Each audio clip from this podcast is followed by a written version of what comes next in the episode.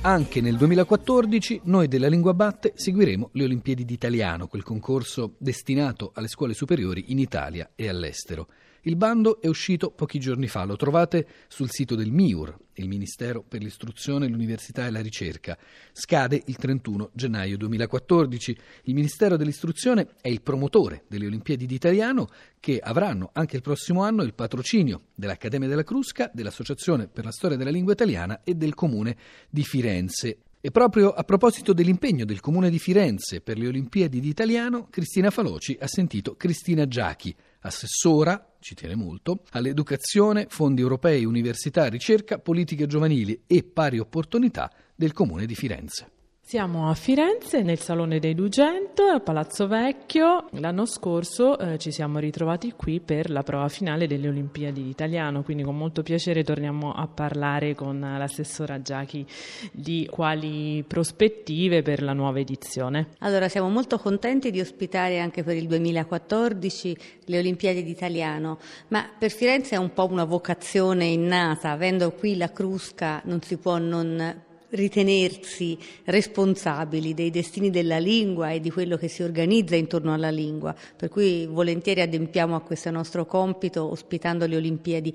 Devo dire, per la città è anche un'occasione straordinaria per promuovere ulteriormente il monumento che è la Crusca e la sua anche disponibilità però ad essere così, a mescolarsi e ad essere disponibile per i cittadini. Ecco, questa è la cosa che trovo più anche toccante per certi versi del lavoro di profilo scientifico altissimo che si fa dietro quelle mura, ma è un lavoro che proprio interpreta davvero il suo essere al servizio dell'identità italiana. E allora una lingua che si mette a disposizione, le Olimpiadi che rimettono la lingua in mano ai ragazzi che possono confrontarsi e sperimentarsi nell'uso dell'italiano. Quest'anno anche le sezioni che arricchiscono il progetto e il quadro con la sezione dedicata alle scuole dell'Alto Adige, dove l'italiano è una lingua non madre per molti dei frequentanti le scuole, e il lavoro che si è sempre fatto grazie alla collaborazione col Ministero degli Esteri, con le scuole di italiano all'estero e con le scuole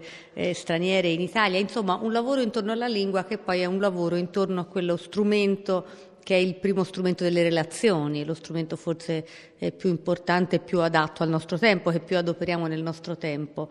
Devo dire, poi vedere il Salone dei 500 pieno di ragazzi con quelle curiosità e con quegli interessi è stato anche molto coinvolgente.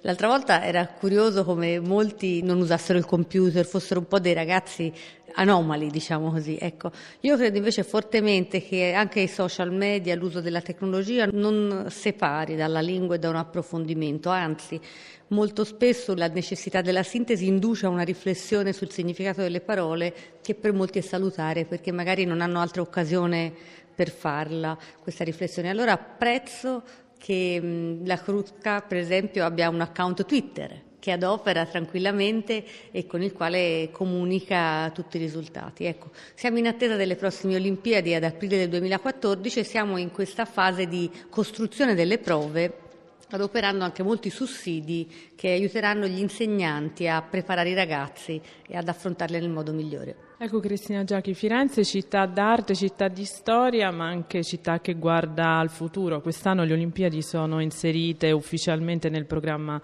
delle eccellenze del Ministero dell'Istruzione. In che senso possiamo unire giovani, eccellenza, futuro e la città di Firenze? E dobbiamo farlo senz'altro, perché questa bellezza e questa ricchezza, se non sono contemplate in una dinamica vitale di rilancio, di offerta alla cittadinanza, specialmente a quella cittadinanza delicata che è quella dei più giovani, non hanno senso. Rimettere i monumenti, gli spazi, aprire il palazzo alle iniziative che coinvolgono grandi numeri di cittadini va in questa direzione. È un'operazione che vuol rendere le istituzioni sempre più trasparenti e veicoli di crescita civile della cittadinanza.